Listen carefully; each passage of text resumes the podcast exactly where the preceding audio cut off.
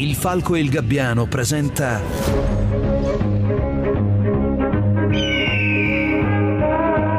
Ciak si vola di Enrico Ruggeri. Johnny Stecchino. Questa potrebbe essere semplicemente una storia d'amore, ma le storie d'amore eh, sono proverbialmente complicate, anzi generalmente più sono complicate più sono belle, e la vita non fa altro che complicarle le storie d'amore. C'è un uomo che incontra una donna, se ne innamora, la segue per poterla fare sua, lei che sembra ricambiarlo ma in realtà lo tiene sulla corda, le donne lo fanno, non si concede, lo stuzzica, gli fa gli occhi dolci, ogni tanto diventa languida ma niente di più, insomma. E potrebbe essere una storia come tante, donna che fa la preziosa per attirare tra le sue reti un uomo innamorato. Non è così, questa è una vicenda molto più complicata. C'è di mezzo l'inganno, la corruzione dei politici, la droga, c'è anche un omicidio e c'è il più grande problema di Palermo, una vera e propria piaga. Ma dove possiamo fare? E non facciamo, perché in buona sostanza purtroppo non è la natura, ma l'uomo. Dov'è? È nella tezza, è più grave di queste piaghe, che veramente diffama la Sicilia e in particolare Palermo agli occhi del mondo. Eh, lei ha già capito, è inutile che io gliela dica, mi vergogno a dirlo. È traffico. Troppe macchine, è un traffico tentacolare, vorticoso, che ci impedisce di vivere e ci fa nemici, famiglia contro famiglia.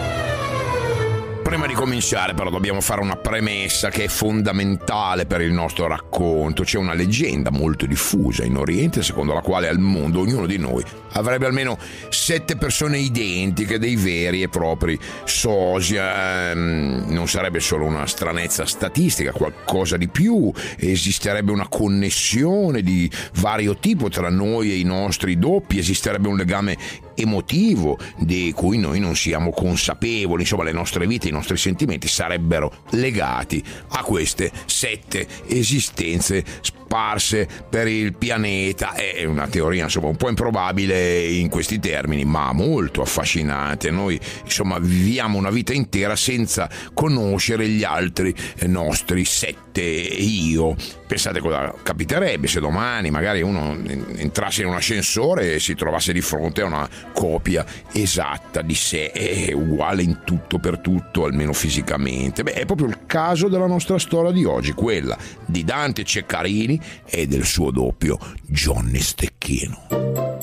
Dante è un autista di autobus per disabili, vive da solo a Firenze, è un ingenuo, molto ingenuo, siamo al limite dello sprovveduto, è uno di quelli che magari quasi non si accorgono di quello che capita attorno a loro, è un uomo solo, di una solitudine però non particolarmente dolorosa, lui ci è abituato, eh, non è tormentato da questa sua condizione, è il classico uomo che non noti quando lo incroci per strada, per le donne poi insomma le donne poi sono ancora più spietate, e quindi è come se lui fosse invisibile, come se fosse trasparente. Lui naturalmente vorrebbe una compagna, vorrebbe una storia d'amore, cerca di continuo di conquistare una, una eh, rappresentante del sesso opposto, ma loro non si accorgono neanche della sua esistenza. Bene, tutto per lui cambierà in una fresca serata di primavera, eh, quando dopo essere stato a una festa rischierà di essere travolto in strada da una macchina. All'uscita da questa festa Dante incappa in un cane randagio che è in mezzo alla strada, lui si ferma per accarezzarlo, arriva un'auto a tutta velocità, sta per investirlo, lui con un guizzo riesce a scansarsi, non subisce danni, ma quello però è uno di quei momenti eh, che ti cambiano la vita.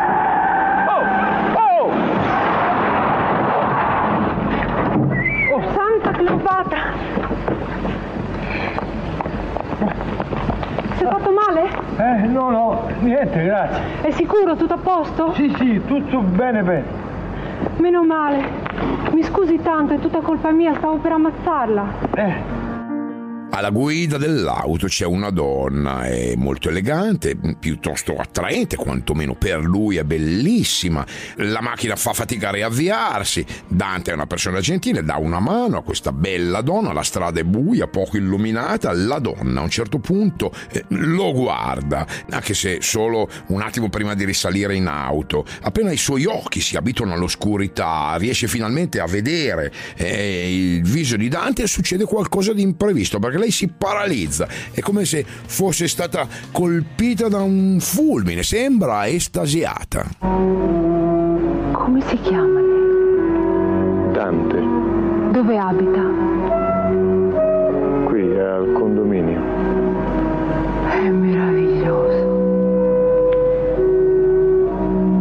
Lei è meraviglioso. Oh, oh, signorina, signorina.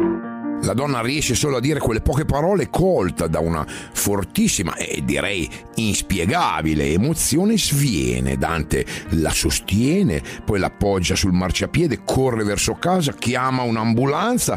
Pochi attimi dopo sente invece l'auto della donna sgommare e andare via a tutta velocità. Dante rimane sconvolto, attonito, non ha capito cosa sia successo. Il giorno dopo cerca di tornare alla sua vita di sempre, ma eh, lui ha questo ricordo di, di, di questa donna, delle sue parole, della sua misteriosa scomparsa, tutto gli rigira nella testa, insomma eh, si sta innamorando.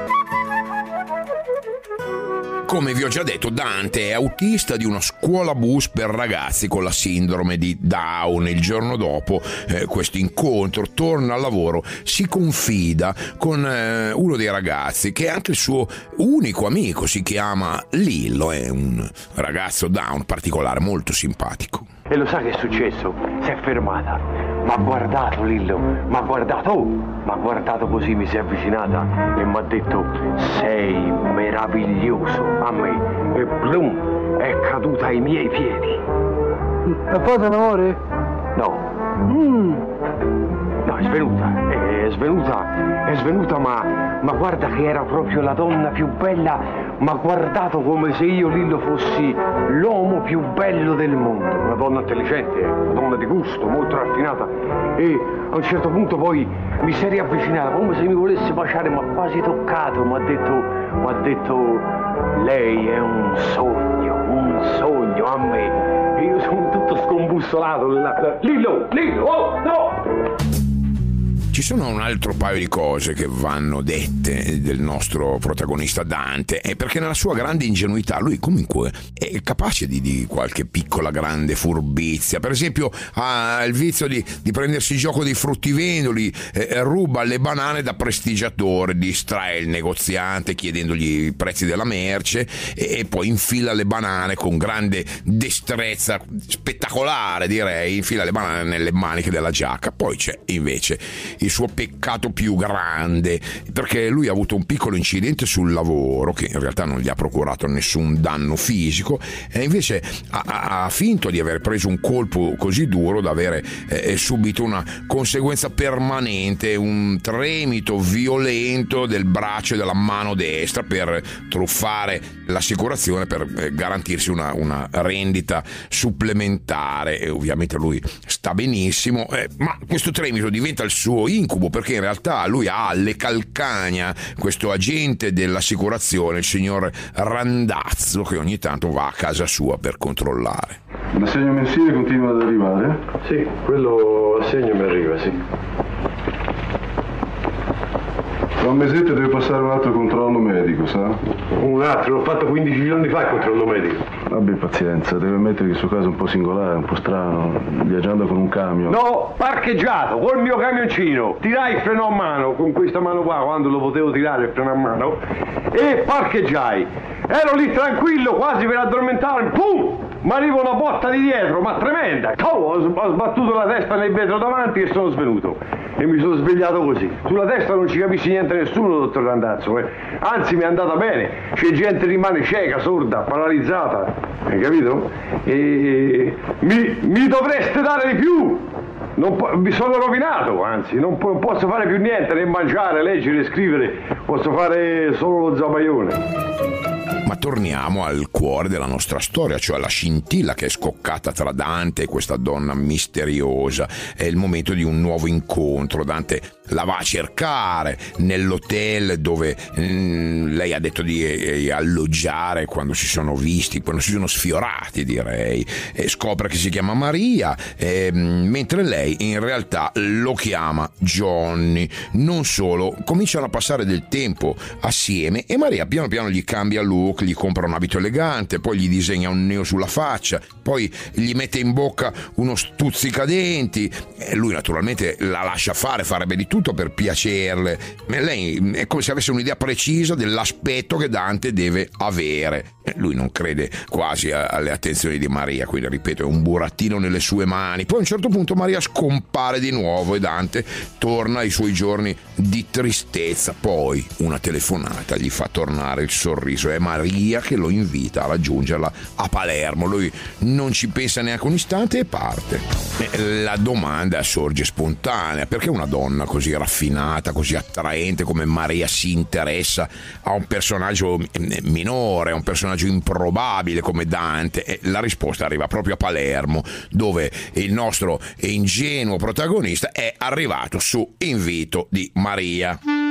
Naturalmente il mistero si scioglie per tutti, ma non per lui. Maria lo riceve in una bellissima villa patrizia alle porte della città. In realtà il presunto innamoramento della donna è solo una sceneggiata. La verità è che Dante assomiglia in modo impressionante al marito, che è un mafioso pentito, Johnny Stecchino. È un assassino che si nasconde in cantina per evitare la vendetta dei suoi ex complici, perché lui poi si è pentito e quindi li ha messi nei guai e tutti lo cercano per fargli la pelle. Johnny, hai visto il miracolo? L'ho visto, non mi somiglia per niente. Dai, vieni a guardare, fa impressione, vieni a guardare. Effettivamente qualche cosina qua e là, solamente c'è una faccia da fesso, è insignificante, è, è insulso. Ma veramente tu mi vedi così? Oh no, tesoro, io lo so che sei diverso, ma Cozzamara penserà che sei tu. Cozzamara. Cozzamara, il primo nemico di Johnny Stecchino, il mafioso che più di tutti vorrebbe vedere Stecchino morto. E non solo perché Cozzamara è il primo nome che Johnny ha fatto ai carabinieri da quando si è pentito, c'è anche un'altra questione tra i due. Quella volta io ho fatto buone il Giacomo Molina, dove si andava, no, te ne go. La destra fuori c'avevo la mitraglietta, la F quarantaquattro, la F quarantaquattro c'ha la raffaca un po' larga, non si controlla bene, lo sai, ho sparato a Giacomo Molina, ho preso pure la moglie di Cozzamara, per errore, poi io ho telefonato subito e quante, ti telefonai subito, ricordate? Cozzamara, scusa, dieci minuti fa circa ho ammazzato la moglie, ha pazienza, eh, scusa, scusa, gli ho detto scusa. Sei incazzato, ha fatto tutta una storia, è troppo per maloso, e così non si può lavorare, no, e che sarà mai? E che, gli ho ammazzato la moglie, nemmeno fosse sua madre. Insomma, il piano è molto preciso: mandare in giro per Palermo Dante in modo da farlo intercettare e uccidere dai sicari di Cozzamara. Così tutti sarebbero convinti della morte di Stecchino, il mafioso potrebbe espatriare godendosi le sue ricchezze che ha accumulato in anni di malavita. Eh, però non sempre le ciambelle riescono col buco. Questa storia andrà in modo molto diverso, perché Maria non ha fatto i conti con l'ingenuità di Dante, o forse ha fatto i conti con la sua ingenuità, ma non certo con la sua totale imprevedibilità.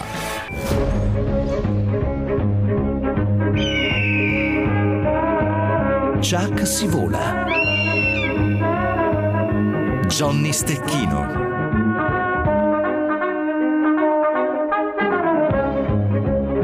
Stiamo raccontando Dante, un autista di scuola bus fiorentino. Stiamo raccontando anche però del suo pericoloso doppio, il suo sosia, il mafioso pentito Johnny Stecchino, con una moglie bella e perfida che ha escogitato un piano che è basato sulla incredibile somiglianza tra i due uomini, piano che prevede la morte di Dante al posto di Johnny per poter placare la sete di vendetta delle cosche mafiose capitanate dal terribile Cozzamara.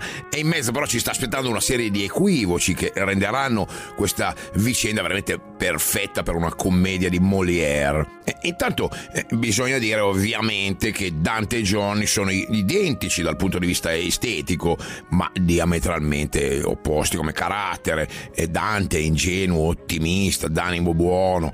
Il secondo eh, è il mafioso Johnny Stecchino, è un assassino senza scrupoli, è un egoista, eh, ha i modi molto bruschi. Dante è sinceramente innamorato di eh, Maria, Johnny la tratta con durezza, è totalmente anaffettivo, è, è violento, è un uomo all'antica, la disprezza, la tratta come una serva, e, e questa differenza eh, peserà poi nel corso della nostra storia. In realtà l'unica donna nel cuore di Johnny Stecchino è sua madre, la madre che mm, lo paralizza al solo nominarla. Il piano di Maria comunque è quello, l'abbiamo detto: Dante deve morire al posto di Johnny, così che i mafiosi si illudano di avere chiuso i loro conti, di aver fatto fuori il traditore, il tutto per poter scappare in Sud America lei e il marito. Non rimane che attuare il programma, cioè mandare Johnny in giro per la città. Non dimmi che sono pazzo, che sono scemo. Ho visto Johnny Stecchino. Ma tu sei scemo, dove? Là dietro. Minchia, non è possibile. Ma come? Quello è super protetto, carabinieri, polizia, esercito, nessuno lo trova. E invece questo stronzo se ne va in giro per la città tranquillo e beato. Chiamano a Cozzamara. Un chiamano a noi. Lo sai che ti dico? Gli facciamo un regalo noi. Glielo portiamo bello impacchettato. Ma sei sicuro che io? Ti dico di sì. Tu sei pazzo. Un sogno pazzo, che fa un cecchino? E adesso te lo faccio vedere in faccia. Volevo sapere il prezzo, per esempio, vedi, quanto costano, no? Quelle, quelle cipolle là. Johnny! No!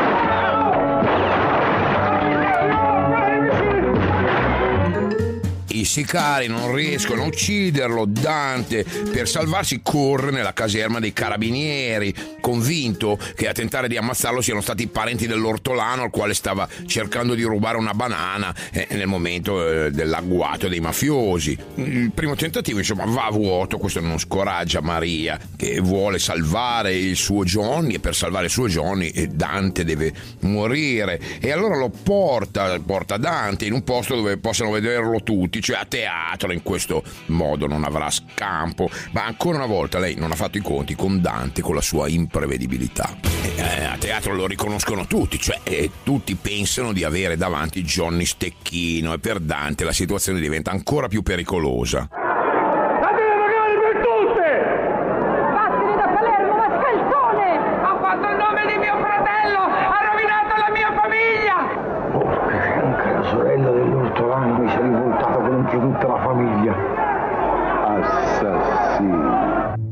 Anche questa volta Dante riesce a uscire senza danni, fugge dal teatro e lo sta aspettando un altro momento cruciale che lui vive, diciamo, al posto del suo doppio. C'è un ministro della Repubblica corrotto, colluso, col quale il mafioso per anni aveva fatto affari sporchi. E, insomma, questo ministro lo vuole incontrare, vuole tranquillizzarsi in qualche modo, vuole essere rassicurato del fatto che Johnny Stecchino non farà il suo nome nel processo, che si svolgerà eh, di lì a poco. E Dante si trova faccia a faccia con il politico che è zoppo da tanti anni, che è un dettaglio non secondario. Vi ricordate che Dante da anni sta truffando l'assicurazione fingendo la sua disabilità alla mano destra? Dante è convinto che eh, l'argomento centrale del suo incontro col ministro sia proprio la truffa di entrambi. L'ho fatto chiamare d'urgenza, ma era necessario. Lei ormai è incastrato. Del resto, anch'io temo ogni giorno di essere scoperto. Come? Con lei posso parlare liberamente. Siamo nella stessa barca. anch'io sono vent'anni che fingo. Ma vent'anni? E non se n'è mai accorto nessuno. Bravissimo. Diamoci una mano, siamo nella stessa barca. Io la posso far uscire da questo impiccio nel modo più sottile, nel modo più elegante. Ma lei deve promettermi che non farà il mio nome. Quando? Al processo. E a questo punto lei mi deve dare la sua assicurazione. La mia assicurazione? Certo. Ma, ma scusi, ma, ma se io gli do la mia assicurazione, no? Se lei mi dà la sua assicurazione, io le do la mia assicurazione. Insomma, eh, si stanno addensando nubi minacciose sul futuro di Dante. Lui sta rischiando la vita, non lo ha capito, però qualcosa sta cambiando, perché il suo animo gentile forse sta facendo breccia nel cuore eh, della persona che ha costruito la trappola mortale, cioè di Maria, perché lui con lei è gentile, è dolce, è rispettoso. La donna, che è abituata ai modi eh, volgari, bruschi, freddi di Johnny, forse sta cambiando idea. Ciak si vola.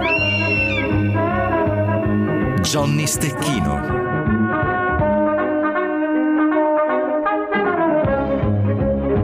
È il momento della resa dei conti. Maria incontra Cozzamara, il nemico giurato di Johnny, e, e ancora non si capisce se sta vendendo la sua vittima ignara, cioè se sta vendendo Dante, o se sta vendendo il marito colpevole di non amarla come lei vorrebbe. È un sollievo per me, signora. Non le nego che ne sarebbe potuto andare di mezzo anche lei, e mi sarebbe dispiaciuto. Qualcuno, come lei sa, non ha scrupoli ad ammazzare le mogli, ma non io, Filippo Cozzamara. Questa decisione che lei ha preso, signora, le fa onore. Non se ne deve vergognare. Posso fare qualcos'altro per lei? L'unica cosa, vorrei che non soffrisse. Mi creda, signora. Quando si spara in faccia, si muore subito. È la morte più bella. Bene, allora dal barbiere. Ah sì, me lo porti dal barbiere. Ci siamo. Maria accompagna Dante dal barbiere, e a attenderlo ci sono proprio gli uomini di Cozzamara. Lei torna a prendere Johnny alla villa. Il piano è partire per il Sud America quel giorno stesso. Forse è proprio in quel tragitto in taxi che Maria cambia idea, o forse, forse non ha mai avuto intenzione di sacrificare Dante. Il taxi si ferma per una sosta imprevista a una stazione di servizio. Ehi tu, ma dove vai? Ma che stai facendo? Scusarsi, ma mi stava per finire la benzina, questione di un attimo.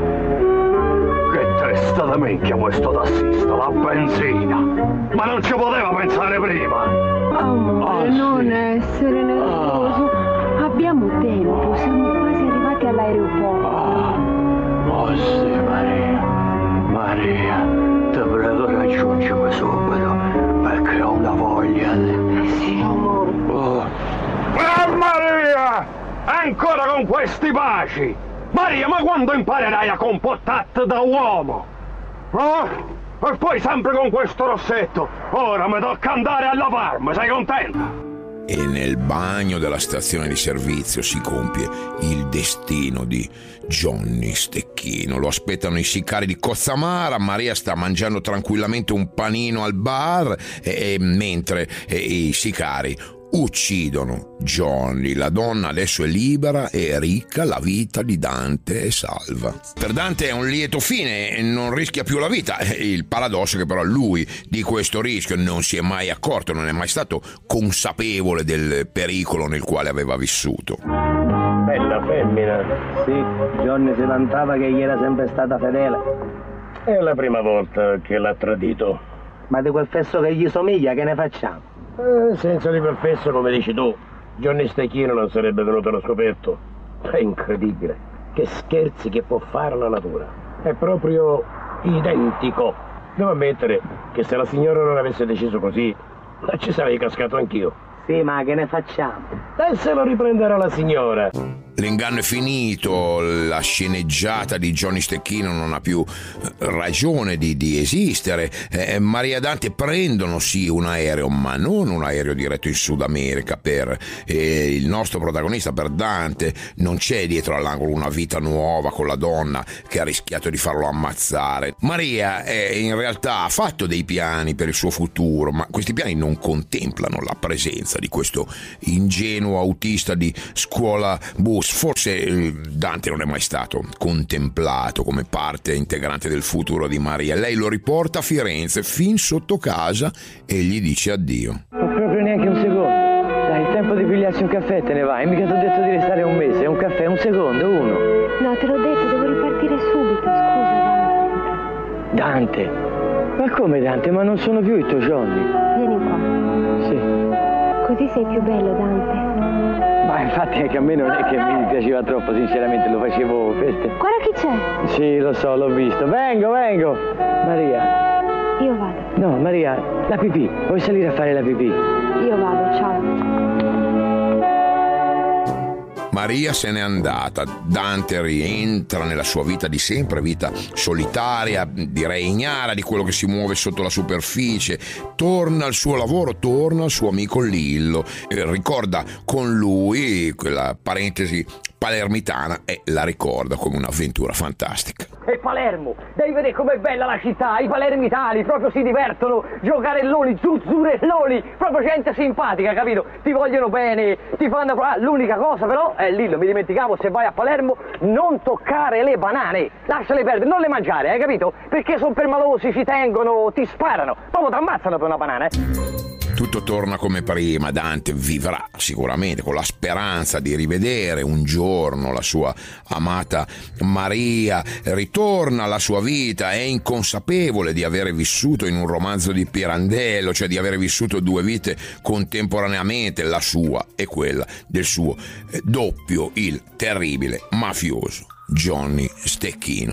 E in fondo forse non rendersi conto dei problemi è un modo paradossale per superarli. Ciao, a domani, e se vedete sul nostro sito la foto di uno col pizzetto non mi somiglia per niente.